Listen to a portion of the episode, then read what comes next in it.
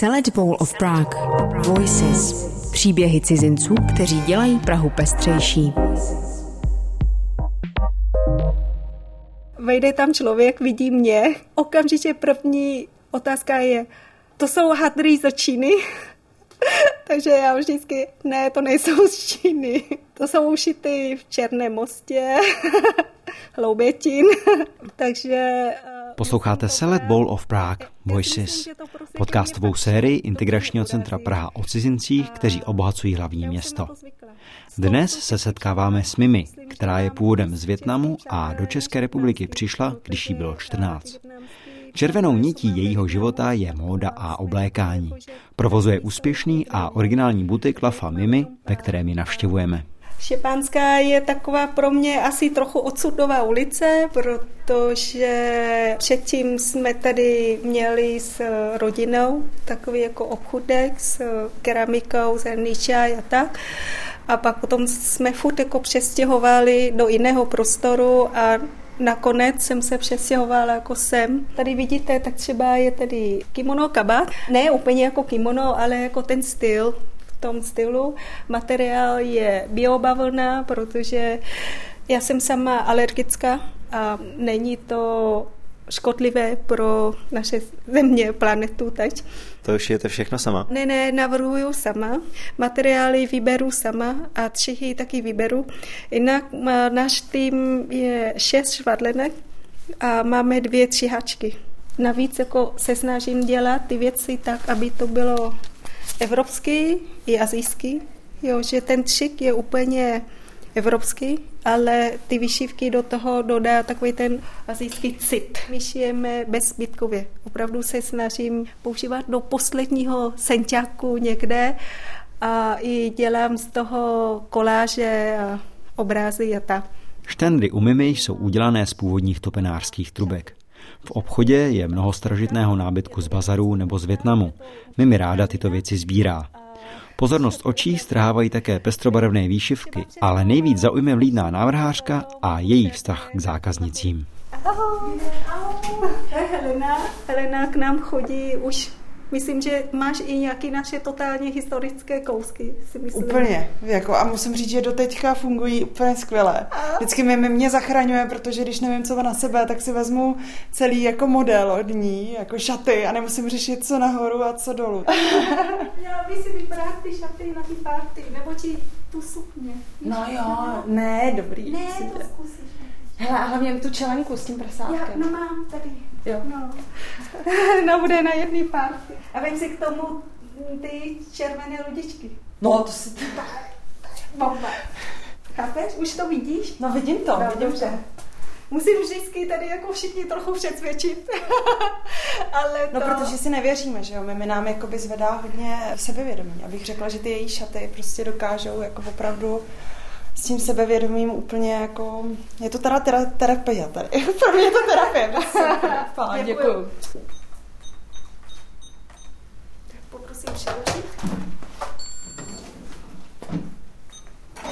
Jak jste se dostala vůbec k té, k té módě? Kdy to bylo? Ta móda, ty oblečení si mě vybrali sami. Přiznám se, já jsem vůbec nevěděla, co budu dělat. Tím, že jsem vyrostla s tátou, který furt jenom byl v ateliéru. Když jsem byla malá a nemohl mě hlídat, tak strčil mě k nějakému jinému malíři, taky v nějakém ateliéru. Takže já jsem furt běhala v nějakém ateliéru. Moje máma tam nebyla, tak jsem se musela naučit ručně dělat spoustu věcí, jako vyšívat knofliky, nebo musela jsem se sama opravit nějaké věci. A taky babička nám naučila šít Mé cvičení se děsně to nebavilo a nebaví do teďka. Mě to bavilo. Takže dělali jsme pyžámo, dělali jsme sukně, šaty. Mimi vyrůstala s tátou, protože když jí byly čtyři roky a žila ve Větnamu, tak její máma odjela do Prahy. Dostala příležitost v Československu studovat a pracovat. Proto Mimi ve Větnamu vychovávala také babička. Razantně, velmi praktická, vzdělaná, tu její lásku jsem vnímala až v pozdějším věku. Ale když jsem byla malá a musela jsem žít s ní, tak bylo pro mě jako vojsko. Představte si, že mě bylo deset, moje sestřenice bylo jedenáct. A žili jsme s babičkou ve Voprovské domě, tam žil i strejda, teta. A náš úkol byl uvařit večeře. Ale uvařit večeře jak? Že museli jsme i chodit, nakupit a všechno to připravit. A ta večeře není jako pro nás, jako pro mě, pro sešenice, ale to je vždycky tak pro deset lidí. A tak museli jsme úplně spočítat správné porce. Navíc byli jsme tak vychováni, že nesmíme mít žádné zbytky jídla. A že ty jídlo všechno se nakupuje ten den a ten den se to sní. Nic se nesmí nechat na druhý den. Takže ještě jsme museli udělat takovou analýzu, že strejdal on i víc jako polivku než rýži a moc nejí maso. Teta jen i víc zeleninu, mín masa. Takže prostě jsme měli takovýhle tabulku, kdo jsou víc jí a podle toho jako nakupujeme ty potraviny. A navíc babička Mimi už odmala byla hodně samostatná, starala se o sebe i ostatní a musela se naučit hospodařit s penězi. Všechno to poté jednou využila ve svém podniku. Do Větnamu chodili rodině od mámy balíčky s věcmi, které nebyly v Ázii úplně běžné. Já si pamatuju, že vždycky jednou za tři měsíce přijede balík a nadšeně jsme to otevřeli s tátou a s práchou v Hanoji. Můj nejsilnější zážitek to bylo, že přijel balík a jsme to otevřeli a první věc, co jsme co bylo v té krabice, tak to byl pepř a to bylo nějak rozbitý nebo něco takovýhle ten balík, takže jsme strašně, jak se to říká, hap, a, hapčí. A to kichali tím pepřem a to bylo hrozně vtipný. A musím ocenit, že moje máma má velký smysl pro humor, protože to tam dá na schvál, protože jsme vždycky čichali tu vůně, protože nám to připomíná jako máma, jednak, že si představujeme, že to je vůně maminky, a navíc ve Větnamu v Hanoji je vlhko. Tady je zase sucho. Takže cokoliv, co přijelo z Prahy, tak to má takový jako prostě takový suchý pach pro mě. Pak potom tam bylo takové věci jako čokolády, pak nějaké oblečení. A ty oblečení byly vždycky vtipné, buď je nám úplně malé, nebo úplně velké. A většinou nám v těch oblečení je strašně teplo ale v zimě ve Větnamu, tak uh, tam je tak zhruba kolem 10, 12, 13, 15 stupňů a když bylo 8 stupňů, tak jsme nemuseli jít do školy, protože ta architektura je udělána na, na vedro. Takže stačí, když si oblikáme oblečení od československé děti, tak už je nám teplo. No. Vy jste taky říkala, že jste přišla jednou eh, v nějaký kombinéze? To bylo super, protože máma mi poslala nějaký lyžářské kombinéza fialovo, modré, taková hrozně divná barva. A já jsem hned druhý den oplikala do školy a to si pamatuju, že jsem byla nějak ve třetí třídě nebo druhém třídě, tak nějak. A já jsem se cítila úplně jako z nějaký kosmické lodi, jako z jiného vesmíru a všichni na to koukali, úplně jako co to je. Máma mi chyběla samozřejmě, ale... Dětství ve Větnamu se mi líbilo, i když tatínek maloval ve svém ateliéru a neměl na ní mnoho času. To jí ale dalo velkou svobodu žít a proskomávat svět, jak sama chtěla. Mimi se narodila tři roky po skončení hruzostrašné větnamské války, které se její rodina také účastnila. Její stopy jako malá vnímala i ve škole. Táta vyprávěl, jak neměli co jíst v tom džungli a museli lovit toho tygra a že to maso stálo za prd, že prostě se nedá jíst a z toho má ten zub pro svého syna nebo něco takhle. Takže ta válka, já to vnímám šest těchto těch příběhů, jak bych řekla, ne pohádka, ale ani ne pozitivní, ale to je jako něco jako běžný příběh. Potkala jsem ve třídě, ve škole, oni pak o tom i vyprávěli, nebo tak, že ten spolužák seděl vedle nás a něco mu jako chybí. Ale brali jsme to jako, ne, nechci říct samozřejmost, ale brali jsme to jako normální. No, já bych řekla, že kdyby moje děti přišly ze školy domů s tím, že mají spolužáka, který prostě nemá jednu ruku, tak to by byl pro něk jako šok. my jsme to brali jako, no tak nemá jednu ruku, no. Takže to vnímání válka ve Větnamu musím říct, že ten národ, my jsme hrozně silný, si myslím, že takový jako, že musíme to přejít, musíme zkousnout a musíme žít dál a, a buďme rádi, že jsme naživu, že máme kde bydlet, lidi nekňouraj, nehledají výčitky, nebrečej, nebo se nelitujou. Já jsem chudák, jsem tohle, tak to vůbec jako prostě ve Větnamu to nevidím. Tady se nabízí vlastně srovnání s Českem. Když jste řekla, že Větnamci jsou i díky té válečné zkušenosti silní, jak to vnímáte v Česku? V Česku spíš mě mrzí, že hodně lidí zbytečně stěžují se nad zbytečnými blbostmi. Tím se začížují sebe i společnost kolem. To mi trvá dlouho, abych tohle jako přijímala, že prostě to tak je jak bych řekla, ale zase na druhou stranu eh, Češi jsou velmi hodní a slušní. Ve Větnamu zase lidi, asi protože ten život je těžký, tak všichni se strašně snaží a tím pádem v práci nebo v jiném prostředí je to víc takový konkurence, víc někdy až trochu krutý, chladnokrevný. Takže to je takový... Když bylo Mimi 14 roků, tak se vydala do Prahy za mámou. Chtěli totiž vzájemně obnovit svůj vztah. Z krátké návštěvy se stal trvalý pobyt. Mimi v České republice zůstala. Dospívající Větnamka byla nadšená a fascinovaná životem uprostřed Evropy. To byl můj první den, jak jsem přiletěla do Prahy, tak eh, my jsme bydleli s mámou v paneláku na Spožilově. Vedle nás bydlela romská rodina a já jsem Romové v životě nikdy neviděla. Ve Větnamu zkrátka nejsou. A když jsem je viděla poprvé, ty děti romsky, tak mě přišly úplně nádherný, úplně prostě ty obrovské oči a ty, ty žasy dlouhý, černý. A viděla jsem i tam nějaký slečný, mladé, kolem 14-15 let Romky a úplně jsem obdivovala ty jak vlasy, husty a tak. A tak jsem řekla mámě větnamský, samozřejmě jsem říkala, Ježíš Mare, co to jsou za lidi, to jsou Češi, jsou tak nádherný. A moje máma v tom okamžitě mi říká, nebav s nimi, nebav s nimi. A já, proč? že jsou naše sousedi, jsou nádherný. Já bych s nimi hrála hned.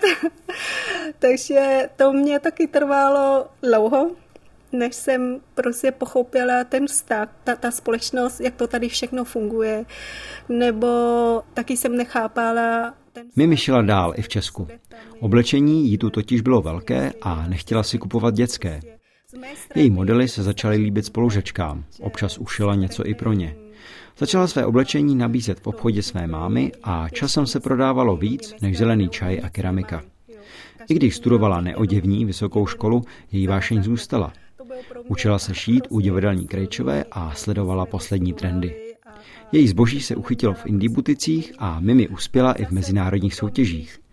Vášeň pro módu a oddanost se jí vyplatila. Začala jsem mít čím dál tím víc různých klienti. Přišly zakázky i svatební šaty, lidi se ke mně vrásí a jsou spokojení. Takhle, to není jednoduchý ze začátku pro mě, protože jak vypadám, že jsem větnamka, tak i často lidi chodí za mnou s nějakým prostě roztrhaný fotku z nějaká stránka z časopisu, že já bych chtěla mít přesně takovýhle šaty. Že chtěli, abych jim udělala přesně tuhle kopie.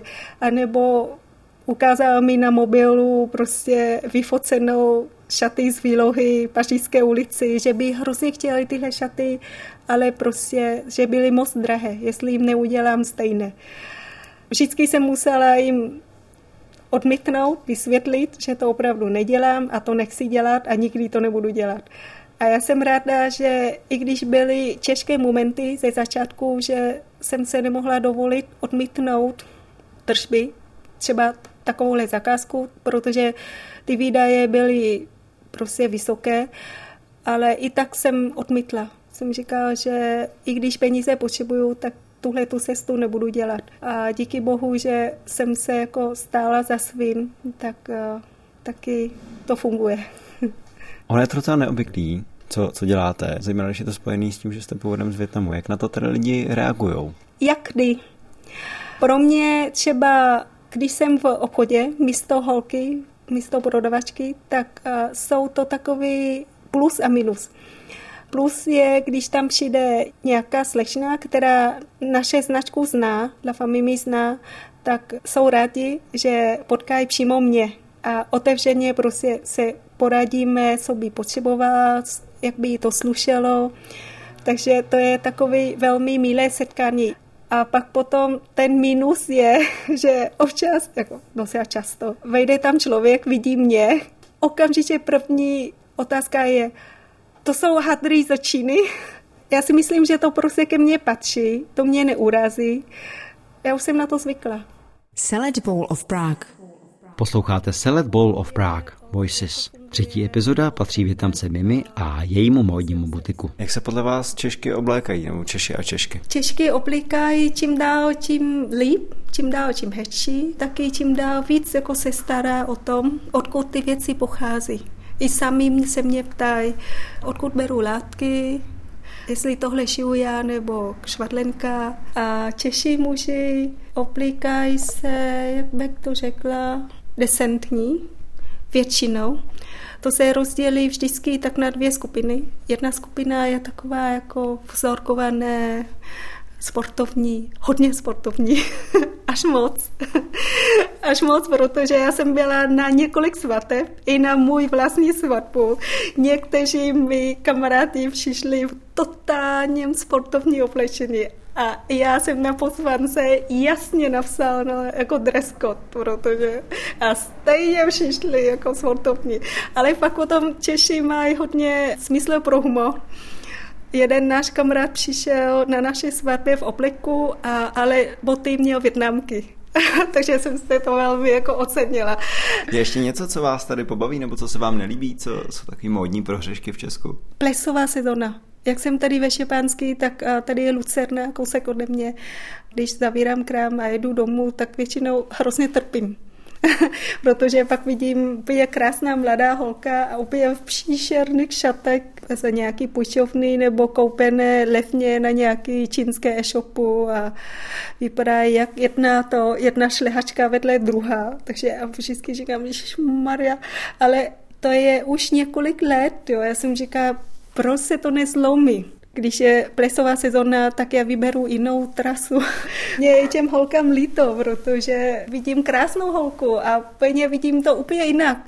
Vidím prostě, kdyby si vzala jednoduchý, splývavý šaty ušité na míru, nemusí být ani drahé a i to určitě sluší víc. No. No a to mě mrzí, že spoustu věcí takhle v Čechách vidíme a ještě navíc, že jo, Praha, prostě to je pro mě. Možná Pražáci nebo možná Češi to neuvědomili, že pocházejí ze zemi, které lidé vel, jako jiné zemi, jiné lidi velmi oceňují a velmi váží. Protože když eh, bavím s, s nějakou holkou z Bruselu, ona se mě ptá, jako kde žiješ? Jsem říkala, žiju v Praze. A asi tak nadšeně mi půl hodiny vypraví, jak miluje Prahu, jak miluje Betřik Smetanu a různý.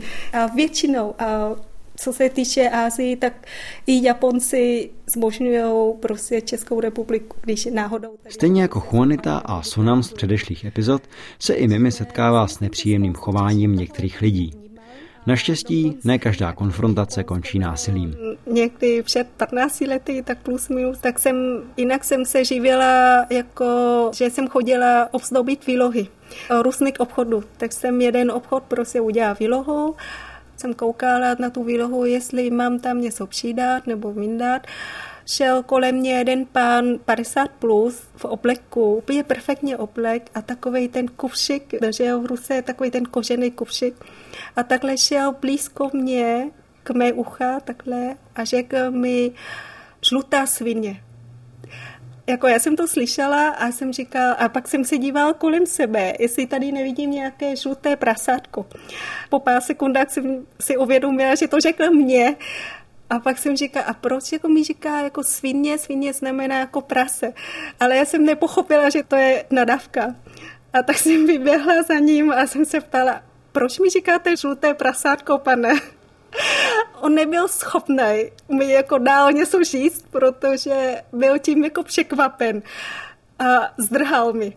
A pak potom jsem večer se ptala přítele, chodila jsem s jedním klukem z Čech, z Prahy, jsem se ptala, Davide, jako co znamená, když to, když ti dává, jako ti říká, že jsi žlutá svině. A můj přítel tenkrát se strašně zúžil, říká, jestli ti někdo takhle řekne, prostě dej mu do držku a takovéhle věci. Pak jsem pochopila, že když někomu někdo takhle nadává, tak to je nadávka. A ne, že vám řekne ty bílé prasátko, ty žluté prasátko. Možná poslední věc, mohla byste ještě přece mluvit o těch večerkách? Musím říct, že jsem proti večerkám. Žijeme ve svobodném světě, každý může dělat, co chce, ale já jsem pro, aby bylo nějaký zákonně otevírací dobu. Není to zdravý, aby tam člověk prodává do 10 hodin v noci nebo do 12 v centru. Proč? hlavně, že nejsou to majiteli, který tam sedí do 12 hodin v noci. Vedle nás, tak je tam večerka, dvě vedle sebe a oni jsou tam do 12 hodin v noci. A já jsem se ptala tu rodovačku, jsem říkala, proč tady sedíš do 12 hodin? Kdo by koupil? A ona říká, no tak turisti sem a tam nějaké cigarety, nějakou vodu, nějaký alkohol. Mě těm lidem je líto, protože oni pak ani nemají čas na svoji rodinu, oni neví, co to je život. Oni nemají volnosti, ani nepoznají to město, které bydlí, že Praha je nádherná. Vy sama určitě jste zvyklá a zažila to, že jste musela tvrdě pracovat a hodně. Ano, oni Větnamci rádi pracují a tvrdě pracují, ale protože nemůžou si vybrat. Já jsem se třeba bavila s jedným panem, který prodával ve večerkách, eh, večerce pod náma, kde bydlím. On je jenom o dva roky starší než já, ale vypadá jak na 60. A je hrozně nešťastný, a, nebo byl nešťastný a byl úplně nespokojený. A je vidět, jak byl unavený, furt byl unavený. A kdo by nebyl unavený, že? Tak jsem se ho ptala, proč to děláš? A on říká, že no to dělám, protože každý měsíc utřečím tak čtyři tisíce a posílám domů manželce a dětem. A furt mi vypráví, ukazuje mi na fotkách svoje děti, nebo on vám tam prodává a zároveň prostě mluvil FaceTime se svojí rodinou. To je, jako, to je hrozně smutný. Jsme se bavili spolu a udělali jsme takový jako tabulek. Jsem říkala, hele, když jako prostě stěhuješ zpátky do Větnamu, pracuješ v tyhle ty továrně, tady okolem tvé oblasti, kde bydlíš, tak jsou tyhle ty továrny, máš výplatu 5000 korun měsíčně zhruba, ale bydlíš se svoje ženou a svoje děti. Tak z tohohle, jak je ve Větnamu všechno je levnější, měsíčně utřečíš tak 1500 korun. A tady dáváš domů 4000, ale prostě úplně ti to zničí on jako váhal, váhal a pak potom jsem ho už tam nepotkala a říkala mi, že už to odjel do Větnamu. Samozřejmě, že ne každý má příběh jako on. Samozřejmě, že každý má jiný příběh a, a je to na toho člověka, jak by to chtěl zvolit svůj život. To je z příběhu Mimi vše. Nyní se s vámi loučíme a těšíme se za týden s Biljanou, Zlatkem a Bojanem, se kterými se vypravíme za jednou z nejlepších zmrzlin v Česku. Jsme přijížděli na slovensko-české hranice a můj syn prostě řekl, hej, naša vlajka. A já, a já se ženou úplně se dívám a říkám, kde je vidí, kde je vidí. Protože jako já, když mi někdo řekne naše vlajka, tak já si prostě dívám tu dobu ještě jako na vlajku Jugoslávie a říkám, kde je vidí. No a potom mi došlo, že on vidí českou vlajku a já nevím, tři hodiny na to prostě z Břeclavy do Prahy, tak jsme zaparkovali a on jenom Uh, už jsme doma. Select Bowl of Prague. Voices. Příběhy cizinců, kteří dělají Prahu pestřejší. Podcastová série Select Bowl of Prague Voices byla vytvořena pod záštitou Integračního centra Praha jako součást mezinárodního projektu Integra. Ten je financován z Azylového, migračního a integračního fondu Evropské unie. Evropská komise nezodpovídá za zveřejněný obsah a využití informací v něm obsažených.